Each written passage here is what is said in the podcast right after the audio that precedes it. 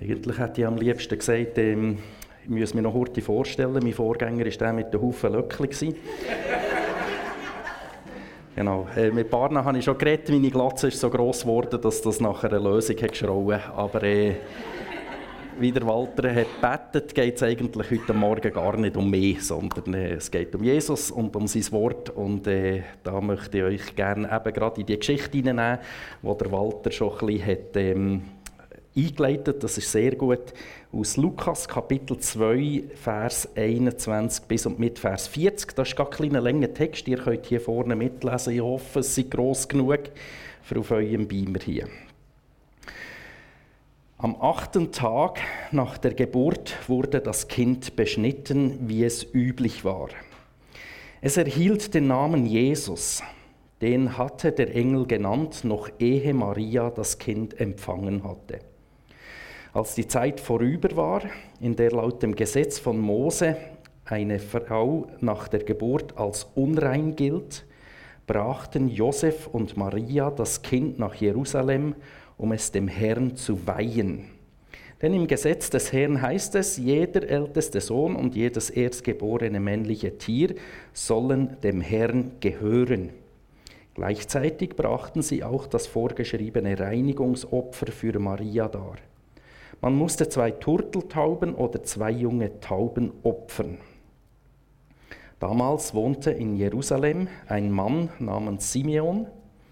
Er lebte nach Gottes Willen, hatte Ehrfurcht vor ihm und wartete voller Sehnsucht auf den Retter Israels. Der Heilige Geist ruhte auf Simeon und durch ihn wusste er, dass er nicht sterben würde, bevor er den Christus, den vom Herrn gesandten Retter, gesehen hätte. Vom Heiligen Geist geführt, war er an diesem Tag in den Tempel gegangen. Als Maria und Josef ihr Kind hereinbrachten, um es, wie im Gesetz vorgeschrieben, Gott zu weihen, nahm Simeon Jesus in seine Arme und lobte Gott. Herr, du hast dein Wort gehalten. Jetzt kann ich, dein Diener, in Frieden sterben. Ich habe es mit eigenen Augen gesehen. Du hast uns Rettung gebracht. Die ganze Welt wird es erfahren. Dein Licht erleuchtet alle Völker und deinem Volk Israel bringt es Größe und Herrlichkeit. Maria und Josef wunderten sich über seine Worte. Simeon segnete sie und sagte dann zu Maria: Gott hat dieses Kind dazu bestimmt, die Israeliten vor die Entscheidung zu stellen, ob sie zu Fall kommen oder gerettet werden. Durch ihn setzt Gott ein Zeichen, gegen das sich viele auflehnen werden. So zeigt er, was in ihrem Inneren vor sich geht. Der Schmerz darüber wird dir wie ein Schwert durchs Herz dringen. An diesem Tag hielt sich auch die alte Prophetin Hanna im Tempel auf, eine Tochter von Phanuel aus dem Stamm Asser. Sie war nur sieben Jahre verheiratet gewesen, seit langer Zeit Witwe und nun eine alte Frau von vierundachtzig Jahren. Hanna brachte ihre ganze Zeit im Tempel zu, um Gott zu dienen, betete und fastete sie Tag und Nacht. Während Simeon noch mit Maria und Josef sprach, trat sie hinzu und begann ebenfalls Gott zu loben. Allen, die auf die Rettung Jerusalems warteten, erzählte sie von diesem Kind. Nachdem Josef und Maria alle Vorschriften erfüllt hatten, die das Gesetz des Herrn forderten, kehrten sie nach Nazareth in Galiläa zurück. Das Kind wuchs gesund heran, erfüllt mit göttlicher Weisheit, und Gottes Segen ruhte sichtbar auf ihm. Soweit mal der Text aus Lukas zwei. Ich bin aber nicht so sicher, wo der Text hergehört. Wenn ich den so lese, gerade direkt nach der Weihnachtsgeschichte, kommt es mir aber so vor, das gehört eigentlich in die Adventszeit hinein, so gefühlsmässig. Aber rein von dem, was ja dort eben geschildert wird, gehört es eigentlich genau in die jetzige Zeit hinein. Acht Tage nach der Geburt war Beschneidung, vierzig Tage später hat es die Auslösung gegeben oder die Reinigung. Ich sage dann noch gerade etwas dazu. Man merkt in diesem Text, der steht im Neuen Testament drin, aber da ist ganz noch viel alttestamentliche Sachen drin, ähm, die sich dort wie berührt oder wo wie zusammenkommt. Eben dem Herrn weihen wird hier nur ganz kurz erklärt. Das geht alles auf das Alte Testament zurück. Man kann dort in diesen Parallelstellen nachlesen. Also wie äh, das erste männliche Tier hat man Gott müssen opfern. Aber selbstverständlich darf man Gott nicht Menschen opfern. Das hat er, sagt er ganz klar. Ähm, das ist absolut verboten. Und darum muss man der Bub hier, das erste Kind, eben auslösen, etwas in den Tempel zahlen. Und Maria ist durch Geburt ähm, unrein geworden. Das bedeutet, sie hat nicht mehr dürfen in Gottesdienst, in den Tempel gehen, sondern sie hat die Zeit müssen abwarten und hat nachher ohne ein Opfer müssen bringen, dass sie wieder kultisch rein ist und wieder darf mitmachen im Gottesdienst. Und ganz spannend, dass sie so die kleinen Hinweise in diesen Texten, die das sehr interessant macht. Das heisst, dass sie äh, äh, zwei Tauben haben äh, geopfert und ähm, eigentlich steht im Alten Testament, wir müssen Schaf und Tauben opfern, ausser wir sind arm, dann dürfen wir noch zwei Tauben nehmen. Und auch, wie bei der Geburt sieht man noch hier, kurz danach, es sind verschiedene Hinweise, Jesus ist eigentlich in Armut aufgewachsen. Ähm, er hat sicher nicht ein schlechtes Leben gehabt oder Hunger gehabt, so wie ich das verstehe, aber eben, es waren arme Leute, die haben nicht vermögen, ein Schaf dort zu opfern. Und das ist jetzt der Rahmen, wo diese Begegnungen eben stattfinden, und über äh, die Leute möchte ich mit euch heute Morgen reden. Also mal äh, Maria und Josef und nachher Simeon und Hanna und nachher auch noch über Jesus, die Personen, die da vorkommen. Und eben da leuchtet so, wie das der Walter Diem in der Einleitung gesagt hat, die Sehnsucht nach dem Retter kommt so schön zum Ausdruck. Die Sehnsucht nach dem Anbruch vom Reich Gottes, ähm, wo die Leute hatten. Und nicht nur die Personen hier in dieser Geschichte, sondern ganz allgemein weiss man, zu dieser Zeit ähm, ist eine grosse Sehnsucht gewesen oder eine grosse Erwartung gewesen, wo die Leute haben gesagt, ähm, jetzt müsste eigentlich der Messias kommen, jetzt wäre die Zeit dran, und Jesus ist tatsächlich gekommen. Kommen wir zuerst zu Maria und Josef, und ich möchte noch uns die Verse einundzwanzig und zweiundzwanzig lesen. Am achten Tag nach der Geburt wurde das Kind beschnitten, wie es üblich war. Es erhielt den Namen Jesus, den hatte der Engel genannt, noch ehe Maria das Kind empfangen hatte. Als die Zeit vorüber war, in der laut dem Gesetz von Mose eine Frau nach der Geburt als unrein gilt, brachten Josef und Maria das Kind nach Jerusalem, um es dem Herrn zu weihen. Also Maria und Josef, die haben noch ganz in der Zeit vom Alten Testament gelebt. Ähm, da hat auch nichts daran geändert, eben, dass der Engel Gabriel zur Maria ist gekommen, hat gesagt, sie wird schwanger werden, sie wird der Sohn vom Höchsten gebären. Hat sogar noch eine Verknüpfung gemacht mit dem König David, der vor tausend Jahren, dann, also heute zurückgerechnet dreitausend Jahre gelebt hat, dass das in dieser Linie innen wird ein Sohn sein. Ähm, Maria hat gar noch nicht gecheckt oder das noch nicht können ergreifen oder begreifen, dass Gott dran ist, einen neuen Bund mit den Menschen zu machen. Und eigentlich umso cooler ist es oder genial zu sehen, wie Maria und Josef wirklich äh, gläubige Leute waren. Im positiven Sinn. Die haben die Gesetze eingehalten, die wollten mit Gott leben, die waren mit Gott unterwegs gewesen. Ihnen hat der Glaube etwas bedeutet.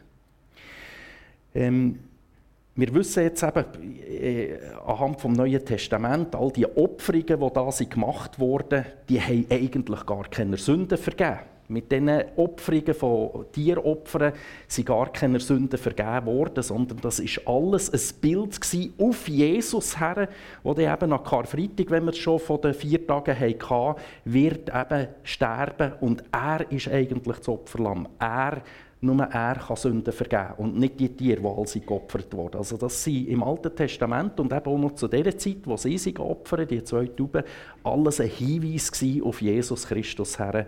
Ähm, und sie waren gehorsam und haben das eben gemacht. Und für mich werden sie dadurch wie zu Vorbildern. Oder? Wir haben so ein bisschen das Problem, äh, wenn es darum geht, äh, Gesetze einzuhalten. Das tönt sofort so gesetzlich, oder? Und das wissen wir auch aus der Bibel. Ja, so gesetzlich äh, sollten wir ja eigentlich nicht sein. Und das gibt nachher wie eine Spannung rein. Und eigentlich geht es ja nachher darum, bei Gesetzlichkeit nicht einfach so um eine blinde Erfüllung, so, also, du musst jetzt das machen und das machst du jetzt einfach, egal ob du jetzt irgendwie.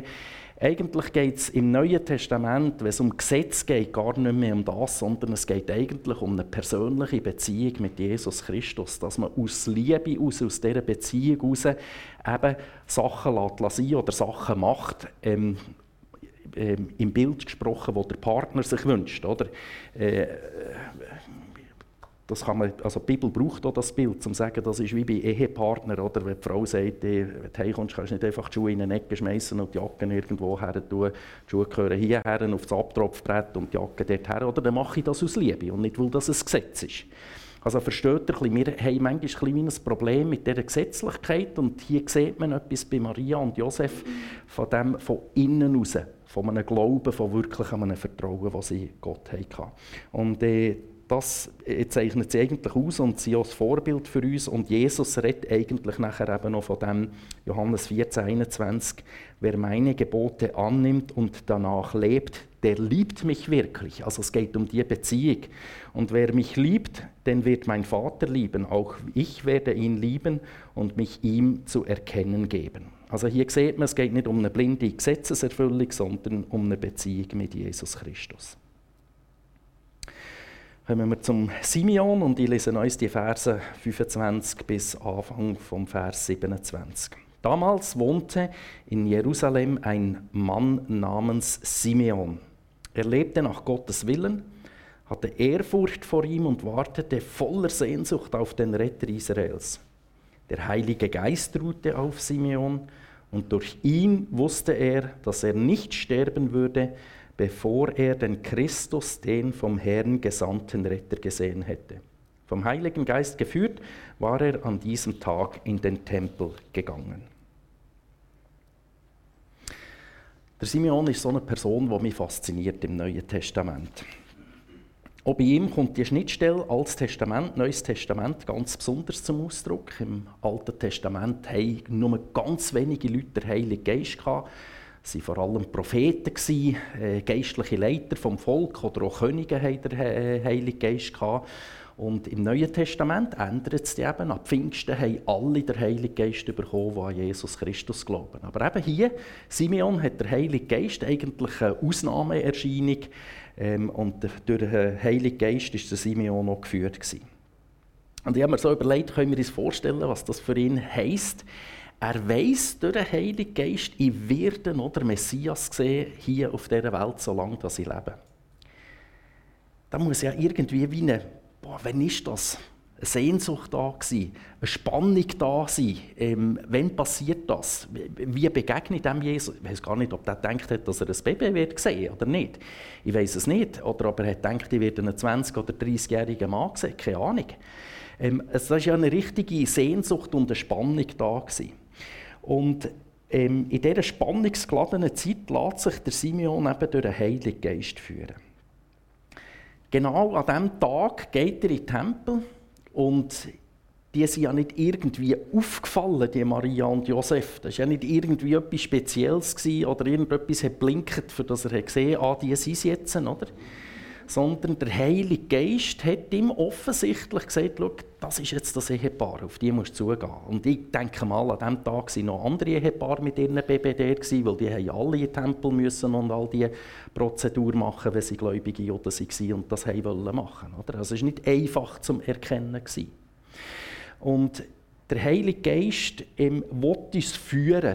Das ist nichts äh, Komisches oder irgendwie Spezielles, wenn es der Heilige Geist führt. Also wir lesen das immer wieder in der Bibel, einen kurzen Ausschnitt aus der Apostelgeschichte, Kapitel dreizehn, gerade am Anfang, Vers zwei. Als diese Männer während einer Zeit des Fastens gemeinsam beteten, sprach der Heilige Geist zu ihnen, Doppelpunkt, und nachher kommt, tut Barnabas und der Paulus in die Mission schicken. Also das sind eure Missionare, die unterstützen ihr jetzt, für die betet ihr und nachher geht ihr los. Ähm, Der Heilige Geist wirkt selbstverständlich durch die Bibel durch, durch das Wort Gottes, wenn wir das lesen, dass, wir eben, dass uns Sachen auffallen, dass wir angesprochen werden, dass wir ermutigt werden oder was wir auch immer brauchen. Aber der Heilige Geist redet nicht alleine nur durch die Bibel und sonst redet er gar nie, sondern wir sehen das in der Bibel immer wieder, ebenso wie beim Simeon. Wie hat ihm jetzt die Bibel sagen können, das Baby ist jetzt Jesus? Dann hat er ja den Heiligen Geist dazu gebraucht. Also wir brauchen den Heiligen Geist, für dass wir am richtigen Zeitpunkt, am richtigen Ort sind und hoffentlich auch noch das Richtige sagen. Es gelingt uns nicht immer, aber hier beim Simeon sieht man das so schön, wie er durch den Heiligen Geist geführt wurde und im richtigen Moment am richtigen Ort war. Also dass wir dort auch dem Heiligen Geist immer wieder Raum geben, dass er zu uns darf reden. Und jetzt sagt hier die Bibel im Predigtext auch, was Simeon seine Einstellung war gegenüber Gott. Von ihm heisst es, dass er nach dem Willen Gottes gelebt hat. Lutherübersetzung hat dort das Wort fromm. Das kommt mir manchmal so vor, wie wir es vorhin wegen dem Prediger hatten. Oder? Es gibt so Wörter, die in unserer heutigen Zeit, wo du denkst, das ist jetzt eher ein bisschen negativ, oder? Wenn jemand fromm ist, das frömmelt schon. Oder? Ähm, darum eben Hoffnung für alle überträgt das. Er hat nach Gottes Willen gelebt. Also Luther Bibel meint das nur positiv, wenn jemand fromm ist. Das ist ein positives Wort. Also, äh, Simeon war äh, fromm gewesen, oder hat nach Gottes Willen gelebt. Er hat Ehrfurcht vor Gott gehabt. Er hat sehnsüchtig auf den Retter gewartet. Und eben, er hat der Heilige Geist hatte und war von dem geführt. Und ich habe mir dann so überlegt, treffen diese Merkmale eigentlich auch auf uns zu? Leben wir auch in Übereinstimmung mit Gottes Willen?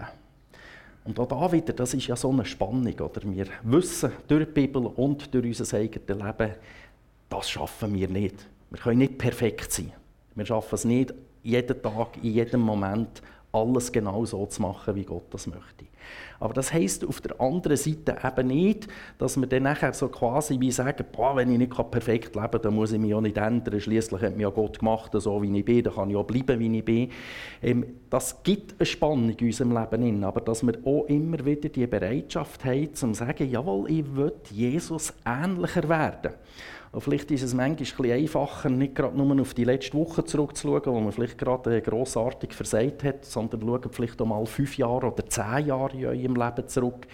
Und dann merkt ihr vielleicht, aha, irgendetwas, früher bin ich jähzornig geworden, vielleicht werde ich jetzt auch noch gegen jähzornig, aber deutlich weniger oder werde nicht so ausfällig oder so. Ich habe wirklich ähm, vorwärts gekommen, ich bin vorwärts gekommen in meinem Leben. Ähm, Es tut schon mehr Gottes Willen übereinstimmen als früher. Also, dass wir einfach die Bereitschaft auch haben, uns zu verändern in das Bild von Jesus.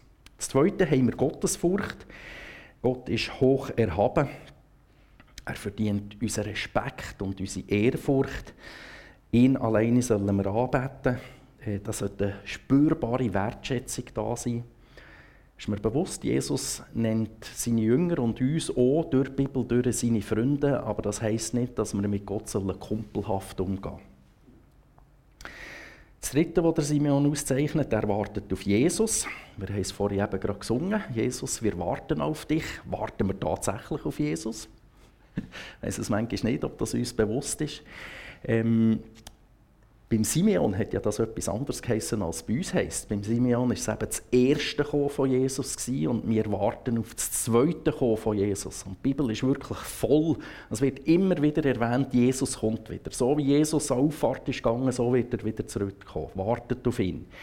Und das ist so ein bisschen, ähm, auch wieder eine Spannung auf die eine Seite, ähm, das Warten auf Jesus, wir wissen nicht, wann er zurückkommt, und auf die andere Seite soll es ja das nicht äh, passiv lassen oder einfach ähm, sagen, ja, jetzt warten wir halt mal, höckeln wir mal her ins Wartezimmer oder so wie an einem Bahnhof und warten mal, bis der Jesus kommt, sondern wir sehen ja das bei dem Simeon, äh, man steht im Leben inne, äh, man ist mit Gott unterwegs, ähm, grundsätzlich gehe ich mal davon aus, dort, wo dich Gott hergestellt hat, dort, wo du bist, ähm, dort bist du am richtigen Ort. Und wenn du weißt, dass es nicht der richtige Ort ist, solltest du etwas ändern, oder? Aber sonst gehe ich davon aus, das ist der richtige Ort, wo du bist, ähm, wo ich Gott eben brauchen.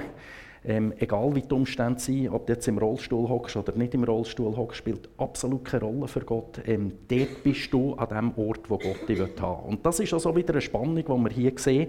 Warten auf Jesus und trotzdem treu sein in unserem Alltag, in diesen kleinen Sachen, wo wir mit Jesus unterwegs sind. Und eben nachher noch äh, das Vierte, was der Simeon auszeichnet, ist ähm, äh, der Heilige Geist. Da habe ich vorhin schon dazu gesagt. Ähm, Wer an Jesus Christus glaubt, also wer an diesen Punkt kommt und merkt, bis jetzt habe ich ohne Jesus gelebt, ich brauche seine Vergebung, ich will jetzt mit Jesus unterwegs sein, er soll mein Herr werden, Er soll vorausgehen, ich tue ihm nachfolgen. In diesem Moment bekommen wir den Heiligen Geist. Also uns geht es eigentlich genau gleich wie im Simeon. Oder? Wir haben den Heiligen Geist und können durch ihn geführt sein. Und da muss ich schon ehrlich gesagt sagen, das wünschte ich mir eigentlich noch mehr in, dem, in meinem Leben, dass ich ähm, auf den Heiligen Geist höre. Ich verfange mich dann in meinen menschlichen Sachen. Ist jetzt das eine Idee von mir oder nicht von mir? Das ist auch nicht immer so eindeutig, kann man das unterscheiden. Aber eigentlich sehen wir, ähm, es ist gut, wenn wir geführt werden durch den Heiligen Geist.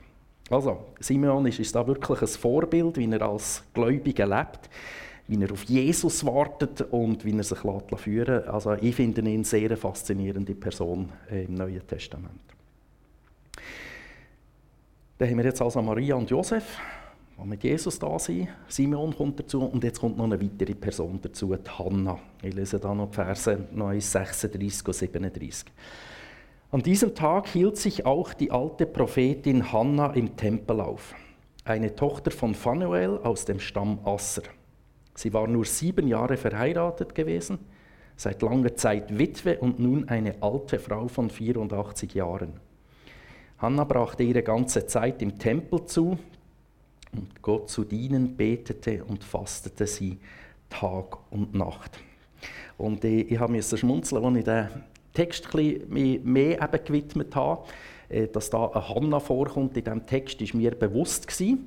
Aber dass das noch steht, dass die aus dem Stamm Asser kommt, das habe ich überhaupt nicht beachtet. Da hat der Ausleger, das sind so die gescheiten Leute, die so Vers für Vers erklären, was in der Bibel eigentlich gemeint ist, sagt, ähm, müssen wir auch wieder ins Alte Testament zurückgehen. Das Volk Israel hat sich mal geteilt in ein Nord- und in ein Südreich. Im Südreich war eben Juda mit Benjamin zusammen und im Nordreich waren all die anderen Stämme, unter anderem auch Asser. Und die sind so, glaube ich, um siebenhundertzwanzig ist das äh, circa gewesen, sind die in die Verbannung geführt worden und eigentlich sind das verlorene Stämme. Wieso kommt jetzt da eine Frau vor aus dem Stamm Asser, wenn die schon seit siebenhundert Jahren äh, vermisst werden? Und äh, die Ausleger sind sich nicht ganz einig. Also einerseits dann, wo eben die Teilung war, das Nord- und Südreich, sind auch ein paar vom Nordreich in Südreich gegangen, weil dort hat Jerusalem dazugehört und dann war ganz wichtig, dass sie den Zugang hatten. Ähm, zum Tempel. Vielleicht ist dort eben ihre Vorfahren dort hergegangen und haben nachher auch die Abstammungslinie treu bewährt. Aber also siebenhundert Jahre ist schon relativ viel. Oder? Das wäre so, wie wenn ich meinen Stammbaum bis dreizehnhundert könnte, äh, zurückverfolgen könnte. Also das ist schon äh, ziemlich lang. Also es ist erstaunlich, oder? Dass, dass das hier erwähnt wird im Neuen Testament. Eine Frau aus dem Stamm Asser. Und äh, der Ausleger hat eben nachher gesagt, das ist ja auch wie ein Bild. Jesus ist ja nicht nur für die Juden gekommen, oder? Eben für, für den Stamm, der noch da ist, sondern er ist auch noch für die verlorenen Stämme gekommen. Und er ist nicht nur für die alle Stämme gekommen von Israel, sondern er ist ja der Retter der ganzen Welt. Also die Hanna ist hier wie ein Bild äh, für Leute, die eigentlich vielleicht verloren sind oder die gar nicht dumm sind, aber Jesus ist für alle gekommen und nicht nur für ein paar wenige Auserwählte.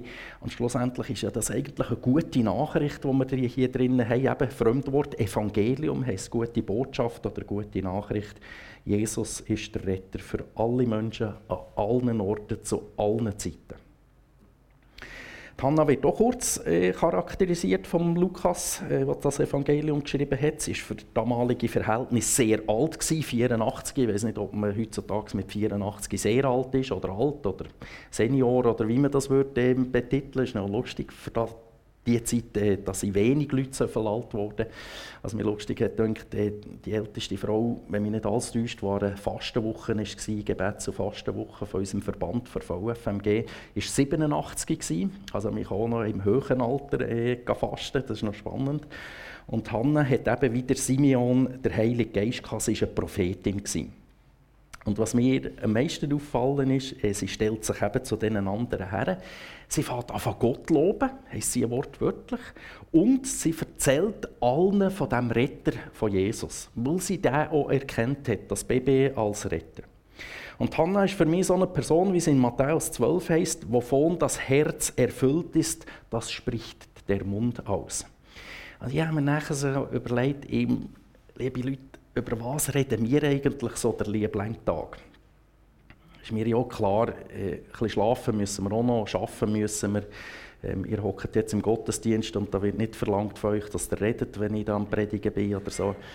Und auch Smalltalk finde ich ganz eine coole Sache. Das ist nicht, ähm, dass man dauernd muss fromm reden muss. Aber manchmal bin ich wirklich traurig, ähm, dass mir so schwer fällt, nachher irgendwie über Jesus zu reden. Hier vorne auf der Kanzel, da wird das erwartet, das ist kein Problem für mich, über Jesus zu reden, aber im Alltag oder wenn man unterwegs ist, sieht das völlig anders aus.